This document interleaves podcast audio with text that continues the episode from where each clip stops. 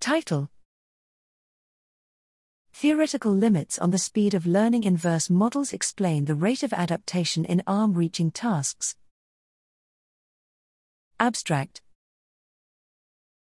An essential aspect of human motor learning is the formation of inverse models, which map desired actions to motor commands.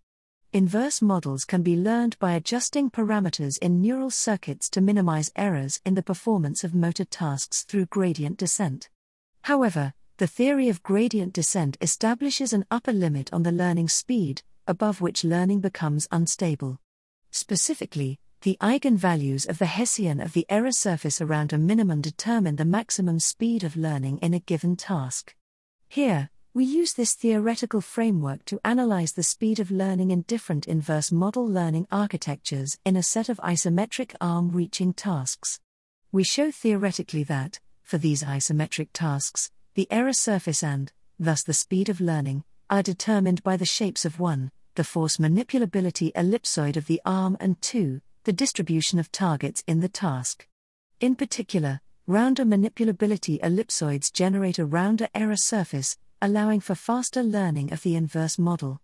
Rounder target distributions have a similar effect. We tested these predictions experimentally in a virtual quasi isometric reaching task with a visuomotor transformation. The experimental results were consistent with our theoretical predictions.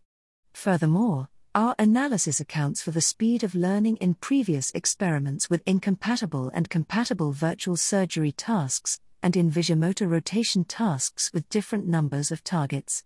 By identifying aspects of a task that influence the speed of learning, our results provide theoretical principles for the design of motor tasks that allow for faster learning.